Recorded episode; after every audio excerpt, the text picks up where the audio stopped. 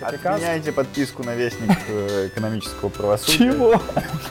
Ну, а Что уж? К черту вестник экономического правосудия. Можно ли использовать в коммерческой деятельности то, что для вас сделала нейросеть? А, Какие правила пишут разработчики нейросетей в юридической части? И можно ли засудить э, студию дизайнеров, э, которые продали вам за 100 тысяч логотип, который, как выяснилось, сделала нейросеть? Э, Это подкаст Копикаст. Мы говорим об интеллектуальной собственности, обо всем, что с ней связано. Микрофона Виктор Горский-Мачалов. И Антон Индрисяк.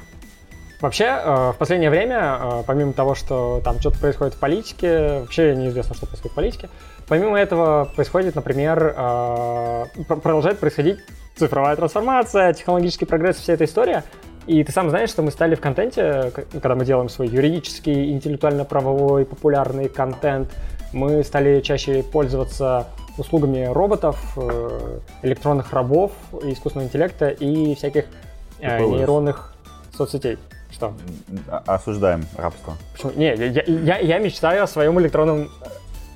Там, кстати, была новость на, на днях, что кто-то выкатил... э, А, так э? Маск, наверное, да? Чего, Маск? Андроида, который выглядит как человек, лектор. Где-то А. была новость такая. Ну, короче, все, все будет, Витя, не переживай. Не-не, я, я просто считаю, что, мне кажется, идеальное развитие человечества сейчас это поскорее сделать рабов электронных, у которых не будет, собственно, самосознания, поэтому у них не будет субъектности, не будут страдать от того, что они рабы, и рабство это будет такое номинальное слово, а, оно потеряет негативную коннотацию в отношении роботов, хотя в отношении людей, понятно, все еще есть проблема.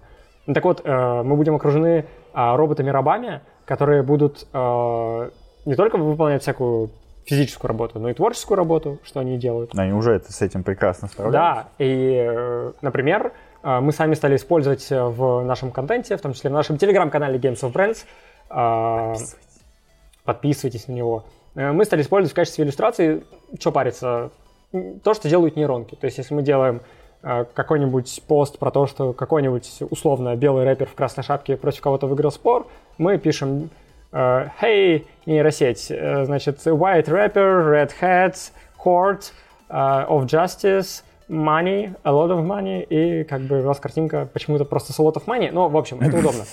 Ну да, поменьше слов надо использовать, тогда лучше работает. И, естественно, мы задались вопросом, есть ли у нас право э, использовать э, в нашей так или иначе коммерческой деятельности, поскольку это бренд-медиа, можем ли мы в коммерческих Или целях... некоммерческой. А? Или некоммерческая, это давний спор. Ну, в общем, я считаю, что это, поскольку мы продвигаем свой бренд, э, это вполне себе... Ну, неважно. Если кто-то посчитает, что это коммерческая деятельность, можем ли мы в коммерческой деятельности свободно использовать э, то, что сделала нейросеть?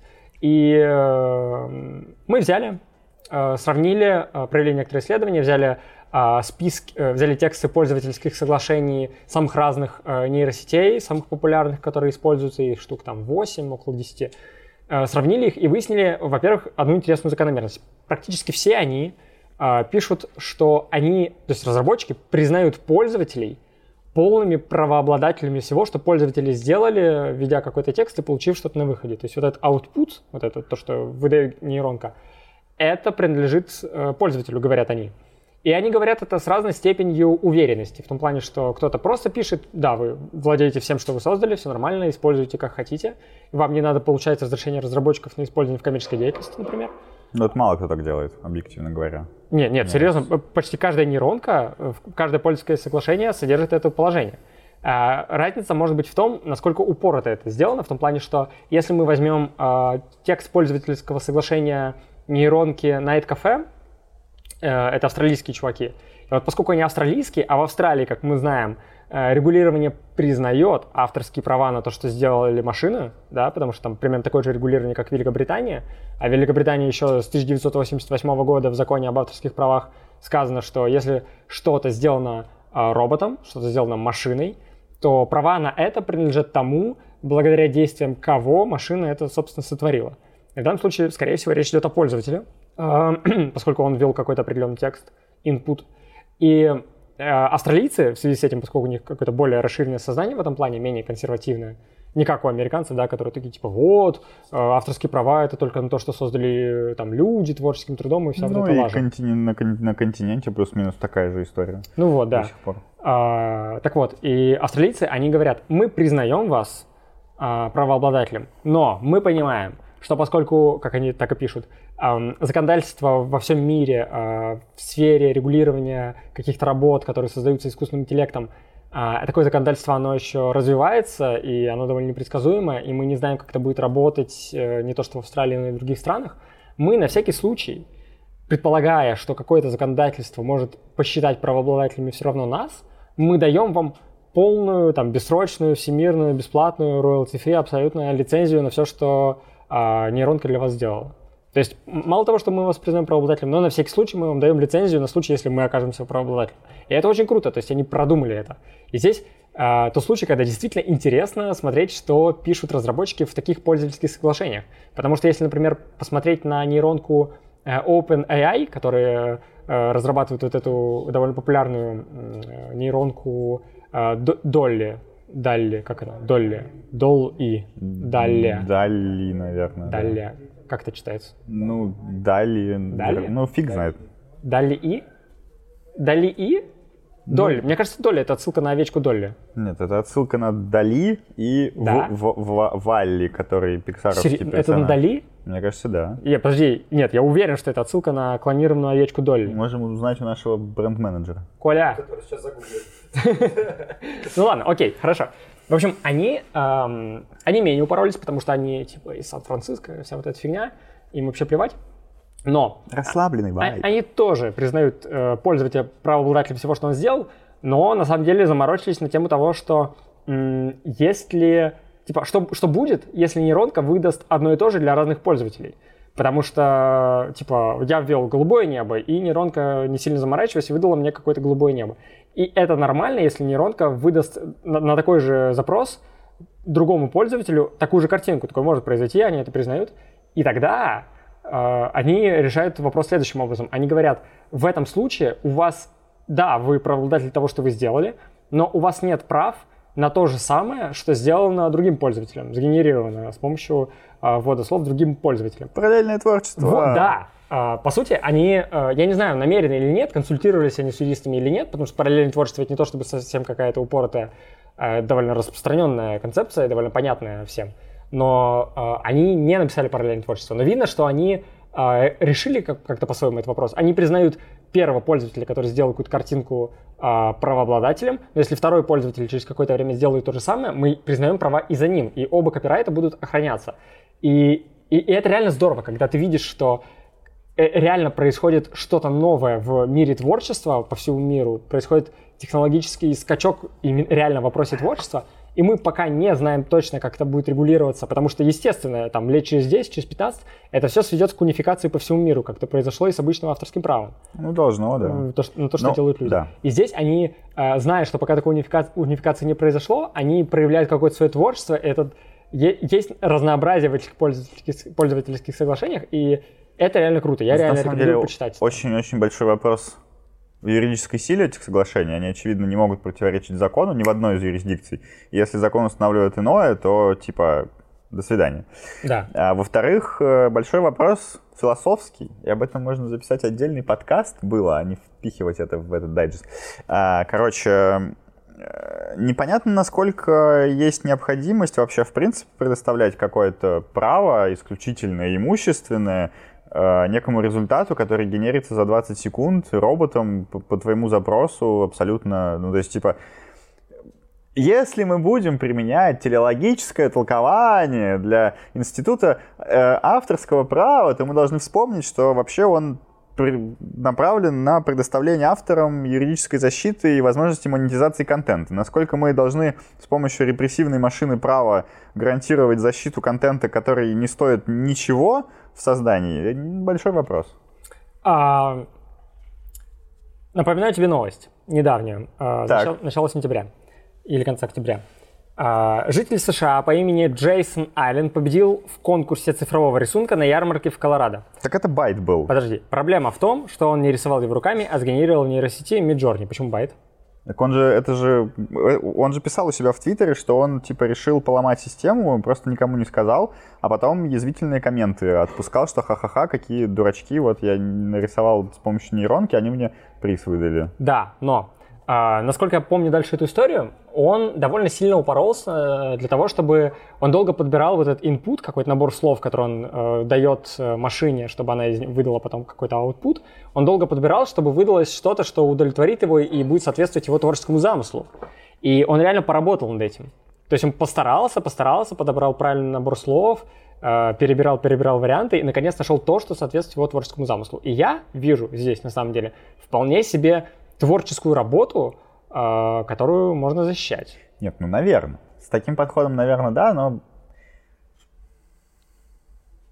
Ну, это уже, понимаешь, это похоже чем-то на э, на какое-нибудь составительство очень ну, вот, отдаленно, да, то есть у нас проявляется творчество непосредственно не в создании какого-то контента, а в том, что мы как-то с ним поработали, как в составительстве. Mm-hmm. А у авторское право на произведение составное, оно несколько отличается. И там немного иной режим, да, и оно как-то производно от основного, как будто бы в таком небольшом состоянии. Э, мне кажется, здесь лучше использовать, опять же, механизм, наверное, даже смежных каких-то прав, который чуть более лайтовый по отношению к авторскому праву, и там меньше действует, и степень защиты у него меньше и так далее. Поэтому, мне кажется, в какой-то момент это должно унифицироваться, но, наверное, с, не с предоставлением полного, полного объема вот охраны, точно такого же, как какому-нибудь там, условно, Сальвадору Дали, я все-таки настаиваю, что это отсылка к нему, а, который реально упоролся. Ну, короче, вот что я думаю. Типа, я, я, я согласен, типа, не очень понятно, что тут охранять, если ты нажал на кнопку, просто тыкал на кнопку, и тебя что-то выдавалось.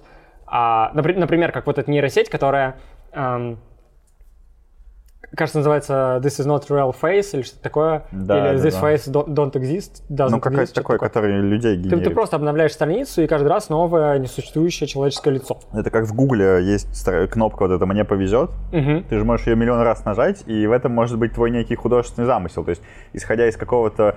Э, э,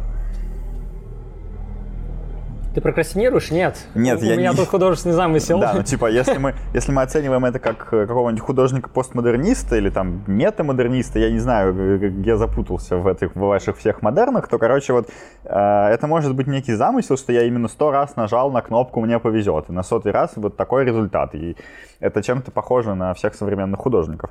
И, безусловно, но надо ли вот этому результату предоставлять авторско-правовую защиту, непонятно. Я же ну, тоже могу Ну, ну в общем, вот, я, я, я к тому, что я тоже я все время думал, что не нужно, потому что, типа, ну, тупо зачем? Зачем, да? Зачем нам регулирование и зачем нам, как ты правильно говоришь, машины репрессии, там, где она э, типа не напрашивается. Но вот когда я узнал эту историю про то, что чувак реально упоролся и подбирал разные э, разные входные тексты, чтобы получить какую-то картинку, которая удовлетворит его творческий замысел, я подумал, что, ну, блин, это, это, это реально, чувак, чувак реально старался. Более того, я сам, когда иногда упарываюсь про то, чтобы, ну, сделать картинку, я же тоже, я тоже своего рода художник, творец своего рода. Да. Я иногда открываю приложение со всякими нейросетями и что-нибудь там генерирую. Э, и я прям мучаюсь тем, чтобы выбрать правильный вот этот input, вот этот текст, чтобы получить ту картинку, которая вот, вот как бы удовлетворит мой замысел. Да, это то, что я вот примерно хотел бы.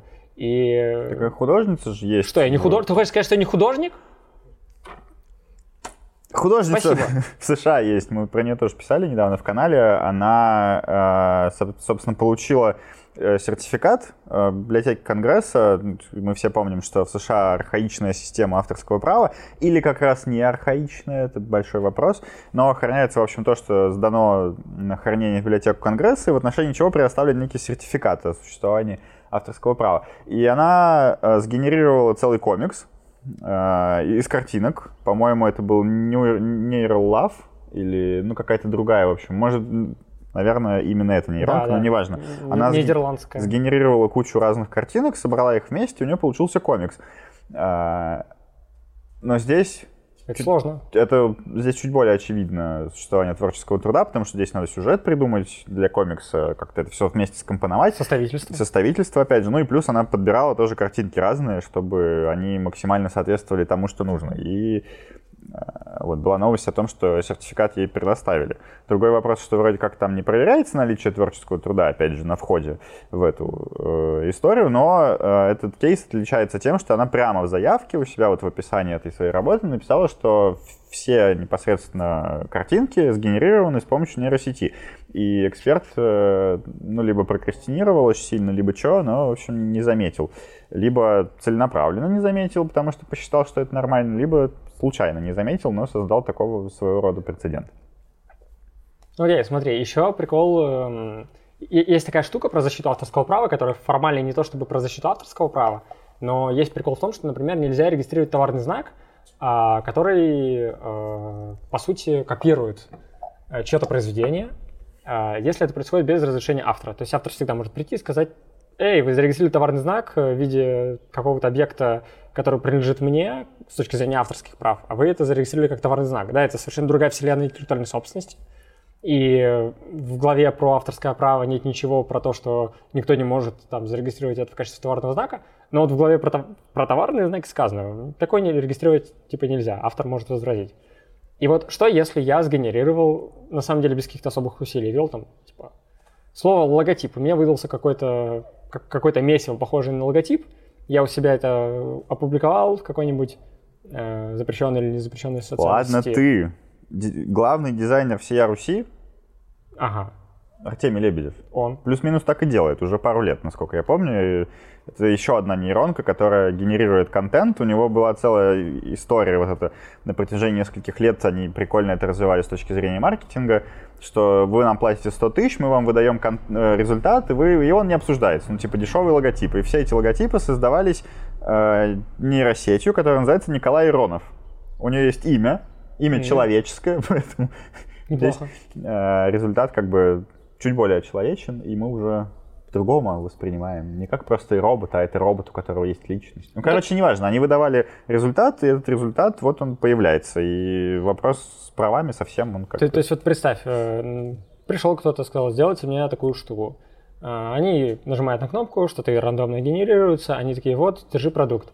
Клиент говорит, это какой-то какая-то Каша. Это какая-то каша. это какая-то каша, я за это не буду платить, до свидания. А через месяц э, студия, которая владеет этой нейросеткой, узнает, что этот чувак, который решил не платить деньги и не э, забирать права на эту штуку, э, которую выдала нейросеть, он, заре... он, он регистрирует этот логотип как товарный знак. Да?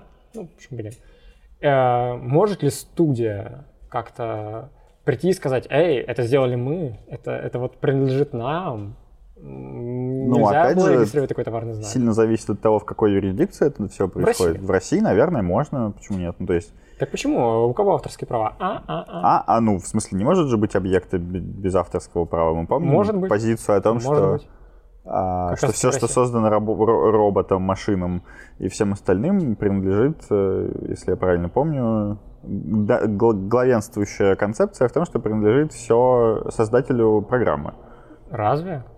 Я могу ошибаться. Ну, короче, одна из концепций. Опять же, если закон не установлен, мы можем любую из концепций применять и как-то пытаться ее обосновать в суде. Вопрос... Хорошо, а тебе как кажется, типа, имеет ли смысл э, предоставлять вот студии дизайна такую защиту или сказать, типа, извините, вы сейчас пытаетесь защитить что-то, что государство вообще не должно защищать, идите работайте. Ну, у студии в таком случае все равно есть механизмы защиты, типа договорной, например, ответственность привлеч... привлечение к договорной ответственности, там, к недобросо... Э, опять же, эти действия явно недобросовестные. А почему? Почему недобросовестные? Ну, потому что ты не заплатил и своровал. Так я, я, я, не заплатил за что? За что? За что? Ну, за работу. За услугу. да, хорошо. Ну, вот давай... Отлично. В, защите с меня деньги за то, что вы поработали, а я не заплатил за работу. Но вы же не можете мне запрещать пользоваться чем-то, на что у вас нет прав. Да, это сделала ваша нейронка, но я считаю, что на это нет прав. Надо ли давать а, такую... Ну так а какой интерес здесь у компании? Она хочет получить деньги а за услуги в первую очередь. Нет, нет, а мы говорим, что она не деньги хочет искать, а именно приходит, например, Роспатент и говорит, вот такой товарный знак нельзя регистрировать, потому что мы сгенерировали вот этот товарный знак. Ну, это у нее, в принципе, не получится. Опять села батарея, и поэтому мы оказались здесь, э, в, другом, в другой локации и уже даже в другом месяце. Месяце. И если я правильно помню, я остановился на потрясающей мысли о том, что если вдруг дизайнеры, которые сделают свой дизайн с помощью нейросети, на самом деле не суть важно, и они обнаружат, что их клиент, э, значит, э, не заплатил им денег взял без разрешения, взял этот логотип, который был сгенерирован, пошел э, в Роспатент э, или другое ве- ведомство и зарегистрировал свой товарный знак вот, вот в виде этого изображения, а, то дизайнеры могут этому противодействовать, они могут сказать, что они авторы, они на это согласие не давали, а, надо отменить эту ре- регистрацию признать ее недействительной. Это должно сработать. Единственный нюанс, что это надо еще доказать Роспатенту, что э, у тебя есть права на что-то, на что вообще в России права так-то не очень признаются на продукт нейросетей. Но это другой вопрос. Вот. Но главное, что, в принципе, надежда у дизайнеров должна теплиться в душе, что вот государство их не оставит, оно защитит их авторские права, и это, кстати, та ситуация, когда авторские права, они могут победить э, права на товарные знаки Ну. 1-0 в пользу авторских прав. Обычный такой классический клэш между правами. Ну, да, хотя на самом Довольно деле... логично, что он должен разрешаться в пользу авторского права, что оно более раннее, условно. Ну, допустим, допустим. Хотя это, наверное, потом как-нибудь обсудим. Вообще, если возвращаться к истории, к этим несчастным дизайнерам, которые не такие уж и несчастные, на самом деле очень счастливые, потому что им не надо работать, у них есть э, машина, которая за них делает все, то я все время думал о том, как быть э, клиенту, который решил, ну, который там, ну, вот на- у нас, например, у нас, например, есть логотип подкаста Копикаст, он классный, но он сделан на коленке. Зачем он сделан на коленке, это как бы одна история. Но прикол в том, что через несколько лет тебе кажется, почему бы не попросить сделать этот логотип какого-нибудь настоящего дизайнера. Ты идешь к настоящему дизайнеру, платишь ему настоящие деньги, настоящий дизайнер берет настоящие деньги и говорит, он тебе ничего не говорит. Он идет в свою закрытую лабораторию, нажимает там один раз на кнопочку, и нейро- нейросеть э, дает какой-то рандомный логотип, э, и тебе говорят, вот, и ты про это узнаешь. Ты можешь типа отказаться от того, чтобы там от этого договора вернуть себе деньги, или э, ты ничего не можешь сделать, и тебе говорят, ну, знаешь, как бы ты заплатил за логотип, вот тебе логотип. Вопрос. Тебе обидно, потому что ты отдал настоящие деньги? Да, А если ты отдал крипту? Крипто, крипто деньги за крипторисунки. Да, блин, это, это не, не, крипторису- не, не крипторисунки. Хотя, в целом, мне кажется, мы близимся к тому, чтобы да, платить э, крипто деньгами за нейроарт. Вообще, конечно, мне кажется, что да, это мы, наверное, когда-нибудь придем к этому будущему, хотя, может, не очень скоро. А, а вопрос мы уже скорее это... Приветики. Ну, тут на днях очередная криптобиржа умерла, и рынок NFT в очередной раз хлопнулся. А мы предупреждали, между прочим, еще в самом начале. Идите посмотрите наш Ой, да мы подкаст не- про NFT. Мы ничего не предупреждали, мы такие все, о, да, все говорят про NFT, и мы такие, о, да, NFT, это, Все говорили, о, да, круто. NFT, мы говорили, о, фу, NFT. да, Мы контркультурщики. К этому, да, надо привыкнуть. А вообще, возвращаясь к твоему вопросу, ну, типа, ну, какая тебе разница? Ну, пришел ты, заплатил тебе деньги, тебе сдали результат. Какая тебе разница, кто его нарисовал? Потому что в этом смысл договора услуг. Э, типа, чем отличается договор услуг от договора подряд? На самом деле всего лишь э, одной нормой, по большому счету, о том, что в договоре услуг у тебя, м, тот, кто тебе оказывает услугу, должен спросить разрешение, когда он хочет кому-то что-то перепоручить, потому что важна личность того, кто исполняет. А в договоре подряда можно без твоего р- разрешения, в принципе, если договором не установлено иное, можно без твоего разрешения отдать кому-то на субподряд, потому что важен... Что? Что? Что? Результат. да. Вот. Личности, личности. Вот, а тут я Вообще, прихожу к настоящему дизайнеру. Я говорю, ну ты настоящий дизайнер. Ты э, не наш бренд-менеджер, Николай. Ты настоящий дизайнер. Хотя бы ты сделай нам логотип. И, ну, он же тебе сделал логотип. Так, ты сделал, получается, не Ну, настоящий а дизайнер. если бы ты не узнал? Если бы я не узнал, э, ну, э, Ага, вот именно. Но вообще вопрос, типа, мне кажется, зависит от того, как мы квалифицируем просто соглашение между сторонами. Типа, как договор об оказании услуг, либо как э, договор подряда. В первом случае можно будет, вероятно, посчитать договор неисполненным или ненадлежащий исполненным и, соответственно, применить какие-то последствия от этого, да, там, уменьшить покупную цену условно этой услуги, там, еще что-то заставить переделать, в конце концов. А если это договор подряда, то, ну, типа, извини, браток. Ну, вообще в этом есть какой-то смысл, на самом деле, потому что э, Наверное, да. Наверное, вот эм, в какой-то допотопной реальности, вот какой-то классической реальности, где ты приходишь к дизайнеру, и дизайнер тебе что-то реально делает с помощью творчества, э, тут да, обычно заключается договор услуг, но когда это будет нормой, что ты приходишь кому-то, даешь им деньги, они тебе выдают результат работы нейросети, то это, наверное, похоже на договор подряда. И, например, если мы не понимаем, что это за договор, то квалифицировать его мы будем теперь по-другому, на самом деле. Скорее Вау, прикольная, Но прикольная друг, история. другой вопрос, мне кажется, здесь более важный там, с точки зрения э, последствий, с точки зрения интеллектуального права. Если ты приходишь за логотипом, говоришь, дай мне логотип и право на него. Тебе выдают результат работы нейросети, то есть тебе условно логотип дали, а право на него, ну, вопрос. Дали или не дали, вообще возникло оно или не возникло, соответственно. А если не возникло, да, в некой э, консервативной традиции, то и, значит, передать его невозможно. Тогда договор не исполнен. И вообще, не будет ли это договор авторского заказа? Ну, там, там смотри, какая история. На самом деле у суда по интеллектуальным правам есть прикольная практика про то, что если, например, мы в договоре о создании чего-то творческого эм, не указали, что переходят права, то суд, как бы суд, он же пытается близиться к чему-то разумному, рациональному и справедливому. И у суда есть позиция о том, что если да, такие условия не оговорены, но все равно не было бы смысла в этом договоре, если бы заказчик не мог использовать результат, и поэтому, да, права не переходят, но зато у него есть э, ровно тот абсолютно объем э, права использования этого какого-то произведения, этого логотипа, который там создан, сгенерирован, неважно, Э, именно тот объем прав, прав, который ему нужен для того, чтобы был смысл в этом договоре. Если ну, ты заказывал это... логотип, чтобы его использовать как товарный знак, у тебя предполагается, вот, вот эта лицензия, она предполагается. У тебя предполагается так это не позиция суда, это закон. Да? Да.